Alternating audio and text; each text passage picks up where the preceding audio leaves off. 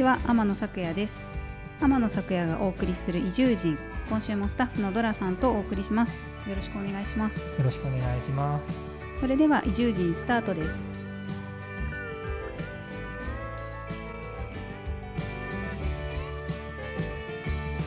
何かすることもなく。ちょっと久しぶりの、うん。あの収録になるんですけど、はいえっとこれまで3週間連続で、うん。あの箱屋さんのお話をお送りしましたが、はい。なかなかちょっと濃厚というか盛りだくさんでしたそうすね。盛りだくさんでしたね。そう結すごくいいお話をうん。聞かせていただいて、はい。あのーまあ、あの収録の後でまたうん。あのき昨日じゃない一昨日ぐらいまで泊まったりしたんですけど、はいはいはい。何回行ってるんだっていう話なんですけど な 箱屋何さんは。泊してますか？3月4月で。3月4月で？何泊だ、?3 月うーんと覚えてないぐらいですけど2泊大体泊まる時ははい。2泊ぐらいしたりするので、連泊するのがそう基準なんですしたりもしますね、はいはい。そうですね。結構お友達が来たら連れて行ったり、はい。あの本当に手話町在住のお友達と一緒に2泊したりとか、はい。結構ゆっくり過ごすことが多いんですけど、うん。まあ、箱屋さんやっぱりあのその元々のそのタンス工房のとして、まあ、今日構えてシワに、まあ、30年前ぐらいに引っ越してきてそこからそのここ数年で宿をややり始めてっていはい。うお話が、あまあ、あと伝統芸能の話うん。っていうので、やっぱ改めてこう30年前に、まあ、特にちょっとバブリーな時代のはい。こう時に、まあ、東京にもともとね大阪とか水戸出身でこううん。全然違うところ出身の方が、あの東京の大学に行ってそこから岩手にうん。住むっていうことって結構やっぱりその当時も、まあ、今でもちょっとびっくりする決断なんですけど、うん。でも今の方がなんか移住とかってもうちょっと身近というか、なんかそういう選択肢ってあるよねみたいな雰囲気があると思うんですけど、きっとその当時ってまた全然違うだろうなと思って、感感触が。うんだから、まあ、ただ今今ほどこう SNS とかもないし、うんうんはい。まあ、結構自分の道を選択するっていう意味では、うん。まあ、かなりあのお二人は固い意志を持ちつつ、ん。でもなんかこう若かったと、はいはいはい。勢いみたいなものと両方あったんだろうなっていうのもあって、そうですね。うん。なんかその選択の仕方も面白いなと思っうんたんですけど、でもそれでもこうまた30年前に引っ越してきて、うん。また数年ここ数年で宿のをやることになってから多分出会う方の、うん。あのーまあ種類がってうんいうのか、うんうんうん多分はい。若い方とも交流点がすごく増えたんだろうなと思うと、んんまあ、すごく生き生きされてるなってやっぱ思うんですよね。私は以前の,、まあ、あの木戸さん夫妻を知らないですけど、うんあのまあ、それまでもきっと伝統芸能のつながりとかで若い方ともつながってたと思うんですけど、うんうんはい。それでもやっぱり宿をやることできっと宿に興味を持ってうんうん。来られる方っていうのがまた今までとはもしかしたら違う層の方とかうんうん。全く違うバックグラウンドの方とかも含めてはい。きっといらしてるんだろうなと思うとなんか本当に楽しそうだなって。そうですね。いやいいいい年の取り方って言ったら失礼かもしれないですけど、いいですようね。ん、そうですね、そうすごく、まあ、大変なこともきっといっぱいあるんだと思いますし、うんうんすごく、まあ、本当に生活っていろんまあ本当に丁寧にこういろんなことをされているのでそれこそうんうん。お布団を、私は箱屋のお布団がすごい好きなんですけど。ふかふからって言ってましたけど。ふかふかで あのお布団自体はねこう、うんなんかこう割とあの売ってる同じ売ってるものだとしても、多分干し方とか洗い方とか、それによってうん。多分あのふかふかさなんか保たれてるんだろうなと思うと、やっぱり違うなと思うんですよね。そうですね。そう。なんですかね。生活の、うん。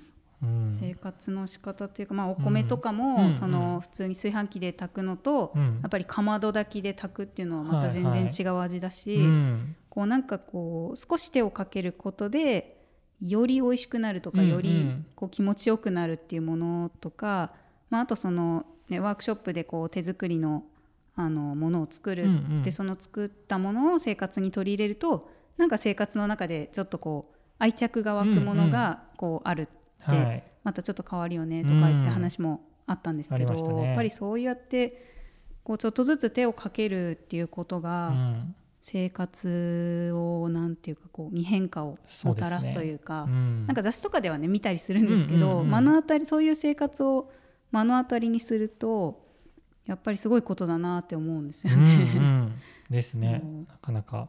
うん、手話町にいても簡単にはまあできないというか。そうですね、うん。そうそれでなんかこう、まあ、私とかはもうあまりにも結構行ってるので、うんうんうん。知ってる人は箱屋さんってすごくもうご存知でもう常連としていっぱい行かれてる方も多いんですけど、はい。結構地元の方でも知らないっていう方うんうもん。結構いらっしゃって、そうですね。そうだからあの先週のちょっと泊まりに行った時も、うん。あのイベントで行かせてもらったんですけど、うんはい。まああのこの間のイベントは、えっと、旧暦のひな祭りの、まあ、おはい。4月3日にやったので、うん。あのまあ、本当は3月とかうんうん。2月末にやろうと思ってたのがちょっとコロナで後倒しになって、うん。あのまあ、ひな祭りにまつわるイベントをやろうっていうので、うん。流しびなっていう、はい。えっとなかなか岩手初のあの文化ではないんですけど、うんうん。えっとまあ、藁でこう俵というか、えっと、よくあの米米俵ってあるじゃないですか、はいはいはい。で米俵の蓋になるうん上とか下の蓋になる部分っていう三俵って浅い俵って書く、えっと浅いか、うん。まあ、三三三俵、浅いが木偏なんですけど、うんうんうん。三俵のこうちょっとお皿みたいな形のはい。俵を、えっとまあ藁で作るんですね。手編みして、うんうんうんでそこにあの、まあ、ちょっとしたひな人形というか、はい。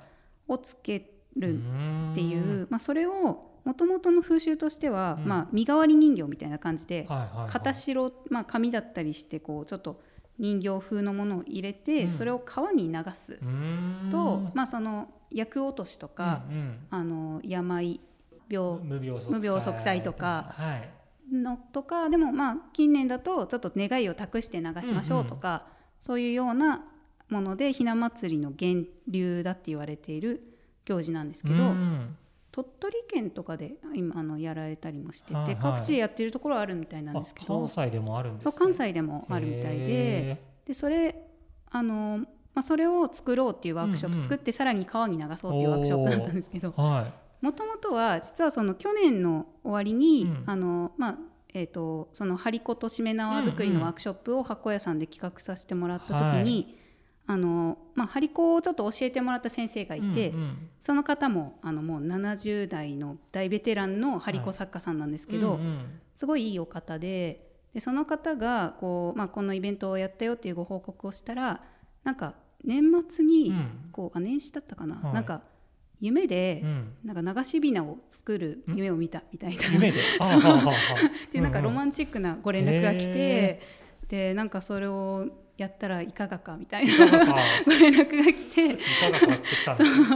そう。言われたらやるしかないと思って、うんうんそまあ、そんなんであのそういう話がきっかけでやることになって、うんうんでやって実際にやっぱり川にもやるならせっかくなら川にも流したいよねって言って、あの箱屋さんからちょっと歩いた本当に23分歩いたところで、あのちょうど川があって。おあのそこもすごく良かったんですよ。まあ、川というのかちょっとようん水路というかなんですねうんうん。はい、なんですけど、まあ、あのせっかく流すなら私は最初はなんか写真撮れればいいのかなぐらいで、はいはいはい。本当になんか あの数メートルぐらいでいいのかなと思ったら、ん結構、い、や流すそれはちょっとやらせっぽいからとか言ってて せっかくならって言ってもう結構結局流したんですよね。何メートルっていうんだろうあれは10メートルうんうん。以上は流してると思うんですね。へ20ー追ってってってことですか、うん、見えないぐらいいです本当に、えー。あのそこ流した点から、はい。まあ、終わりで一応受け止めてくれる人がいるんですけど、はいはい。そうまあ、でもあの俵ってねもともと藁だし、うんうん。まあ、革あの紙も、はいはい。あの完全な和紙のものなので、まあ、あの流してても問題ないような素材を使ったんですけど、はいそう本当に流し地点から終点までは、はい。まあ、見えないぐらいの距離のへー流してうん。でも面白かったです。みんなでキャーキャー言いながら流して。そうか。まあね白夜さんと協力隊仲間たちと、はい、はい。そうなんですよ。なんか私もその片白にうんうん。なんか「健康」っていう書いた、うん。あの人形を乗せてはい。流したんですけど、はいあのちょこちょこすごい突っかかって 岩とかに引っかかって、えー？うんうん。でなんか途中でなんか渦みたいなところでずっとぐるぐるしてなんか健康を流してんのにね。ずーっとこうなんかととどまってる時間が結構あって、はい。で途中ででもねなんとか自力で抜けたんですよ。およかったですね。生還したんですけど。すっごい途中でなんかまた突っかかりながら、はい。まあ、ひっかひっくり返ることはなく行ったんですけど。沈むこともなくね。なんか願いを込めて託したんですけど、はい。ちょっと心配になりました。そうですね。暗雲というか。暗雲が立ち込そうですね。いやでもなんか。ねいいですね。いや楽しかったですね、うん。その後箱屋さんが、はい。まあ、特別にはい。あの最近箱屋の木戸さんがうん。韓国ドラマ、あ韓国にすごくハマっていて、はいはい。あのキムチを手作りですごいお。気合を入れて作っていたの白で菜とかつけてね。あそうそうそう、はいはい。白菜もキムチ専用冷蔵庫も買ったぐらいキムチ作らしいんですけどそれであのチゲをはい。豆腐チゲをあ作っていただきましたてて。スンドゥブチゲですか？あいいですね。そうちょっと本当美味しかったです。いいですね2泊もすればいいことありますね。そうですね。そう。まあそんなはんなで箱屋を楽しんでたんですけどね。たですね。いいですね。そう。あでもそうあのー箱屋もう春になったので、はい。はい。はい。あれですフキノトウがあの、うん。岩手だとバッケですね、はい。はい。バッケの天ぷらもいただきました。おいいですね。初めて食べたんですよ、あそあのうですか。ほぼ私そうなんかこの間ちょっと、うん。いや去年は天ぷらをなんか山菜ってやっぱ天ぷらだっていうのをはい。聞きつつ、うん。なんか天ぷらってなかなかお店で食べる感じでもなくないですか、うん、特に山菜の天ぷらっ山てお店で食べるものではないですようん。ね逆にこの辺りだとあんま出ないかもしれないです、ね、そうなんか多分家庭料理だかそうそうらそうですね。なんかお店で食べるって感じじゃなくて、うん、きょなんか去年は食べなかったんですよ。はいはいはい。今年初めていただいて、美味しかったです。おお、よかったですね。やっぱ苦味が。はいいいなっていういいですよね。いいですね大人になった感じありますよね。いや本当になんか30代でやっぱり味覚が変わってきたなと思いますね 最近本当に味覚変わってきて、うん。うん、苦味が多分子供の時だったら食べれなかったものが、はいはうん、お酒に合うなみたいな あ、お酒も飲んだんですか？お酒。まあ飲みましたあ、ねそうですか。よかったですね。とても美味しいございましたそうです。山菜の天ぷらとお酒ではい春を感じて。そうですね、うんそうなんか突然暖かくなったり、はいはい。いやでもまあまだ3月ちょっと寒いですけどうね、ん、3月寒かったですね。うん、3月寒くて、うん3月結構猛吹雪というかあありましたね。あり雪ましたね積もったりとか、結構な深さで。そう、はい。なんかいやそろそろなんか3月もでもうんうん。1回暖かくなっはいたはい。日があって、はい。あなんかこのまま春になるのかなって思ってたら、はい突然猛吹雪になったりして 嘘みたいななんかね、東京だと雨降ったりみたいなところで、岩手雪になっちゃいますもね。そうんですね確かに 吹雪って思ってそうですね。なんか急にまた猛吹雪になって、うんですね。でもなんかその4月に、まあ、やっぱりこの吹雪がないと春が来ないんですよって、おーあの他の方がはいはいおっしゃってて、言ってましたか？そうですかってなって、はい。でそれでまたこうなんかあ吹雪ってなって、うんはい。でまたちょっと暖かくなって、はい。あじゃあ一回来たからうんうん。もう、もう春かって思ったらまた吹雪みたいな、そうそう。4月に入ってからもね一回吹雪いてましたから、ね。雪降りましたからね。あ4月でもですか、はい。なん1か日ね日中降ったんですよ。そっか、はい積もらなかったですけど。そっかそっか、はい。ちょっとなんか引きこもってた日があったのでそこかもしれない。い4月の最初から。そう。あそっか。ひ引きこもってました、うん、でもね雪なくなってしまって、うん。すっかり気づけば、そうですね、うん。そう。雪なくなりましたうね、びっん、くりよかったですね。そうもう運転もできる季です節に、ね。タイヤも変える季節に。あタイヤもそうですね。買いに行かないといけないそうですね。季節になりましたね、はい、1年終わりましたね。本当ですね、はい。そうちょうど今4月うん。ちょっと頭に入って、はい。去年の4月1日から、うん。あの協力隊に千葉町の協力隊になったので、はい。1年経ちましたね。そうですね去年のうん。ビフォーアフターで言ったら、まはい。あやっぱり一番は運転ですけど。そこが一番のビフォーアフター。なんです一番ですね。やっぱり、うん。あの4月確か4月そのまあ協力隊になってから車をはいはい。貸与いただいたので、うんうん。借りて貸していただいたので、その最初はやっぱりしばらくちょっと見て見ぬふりをする期はい間が、多分1ヶ月半ぐらいあって、視界にはあるけど、はい。ちょっとまだ怖くて触れませんみたいな。ね。自宅の駐車場にも入れられませんみたいな時期があって、うん確かゴールデンウィーク以降5月後半ぐらいに自動車学校に行ったので、はそうですね。い、、そうですね。う、ん、まだペーパードライバーにはい。バリバリのペーパードライバーでしたね、うんうん4月は。それが今やはい。1日200キロ以上走る日があったり、本当に。なんかそのねあの車をどのぐらい使ったかっていうこう申告をする、うんうん。あの表があって、まあ、普通その,、ね、あの実費でガソリン代とかを、はいはい。うん。まあ、キロ計算でするので、まあ、距離がねもうもちろん少ない方うんがうん。負担は少ないんですけど、はいはい私だけ距離が伸びて喜ぶっていう。わあこんだけ今年、今月は。走ったぞ。走行距離が伸びましたとか言って。おめでとうってそうこんな灯油給湯の時代にそんなこと言ってる。私だけガソリン代がねガソリン代がね伸びてる。そうなんですけど、まあでも良かったですよね。高速道路初体験がそうですね。先月あったりしたと思うんですけど、そうなんですよ、はい、どうでした？そう。そ 一関まで行って、う一関ね岩手の一番南ですけど、はい。紫波町から100キロ弱あるんですよね、あそれでも。あそうですね、うん。あだから往復でそんぐらい200ですねキロぐらい。200キロぐらい、うん。そうですね。あの初高速ははい。一人ではやっぱりさすがに不安ということで、うんうんいつもお世話になっている岡本さんに、さんにまた。隣に乗ってもらって、はい。あのそう行ったんですけど、うん。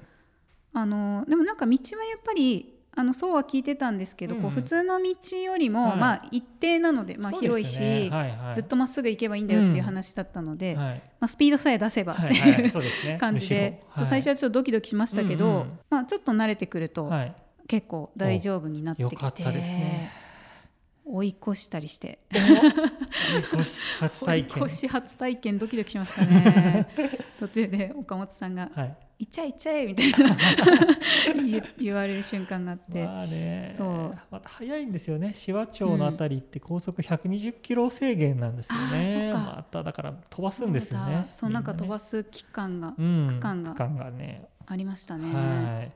でもまあまあ今、まあ、どうかな。でもちょっと一回やっぱ乗ったっていうことはいがうん。やっぱちょっと自信になっそうでて、すよね。今後は一応なんかいけるんだ、乗れるぞ 東京まではちょっといけないけど、ちょっとなんか隣の県だったはいはいはい。らいけるかもっていう、まあね。なんか東京みたいに分岐とかそんなないですからね、そうですね、うんうん。そうそんなになんかあの高速で戸惑うことは、はいはい。あの区間はなかっ首たです都高みたいね。に降りて、うん。また乗ってみたいな。のあそれは怖い。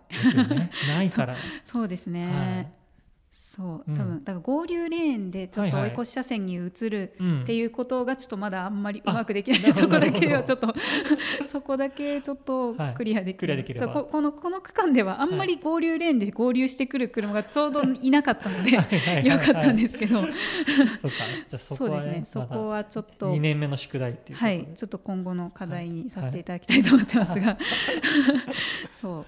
でもなんか結構最近あのまあこう年齢的にもきっと家庭事情とかで、はい。やっぱり車を運転しなきゃいけなくなったとかいう方がちらほらいらっしゃるのか、周りでも同世代でなんかちょっとペーパー卒業しなきゃみたいなあの声をちらほらあ見かけてなるほど。そうなんかやっぱり結構いらっしゃるのかなと思ってて。そこの相談は天野さんまでって感じ。でペーパードライバー 特にあの答えられるものは何もないんですけど まあなんかあのこう勇気をもうはい。与えられる存在になれる、そして自自動車学校を進める存在にそうですねそう。そうそう本当にあのペーパードライバー講師は行った方がいいと思います。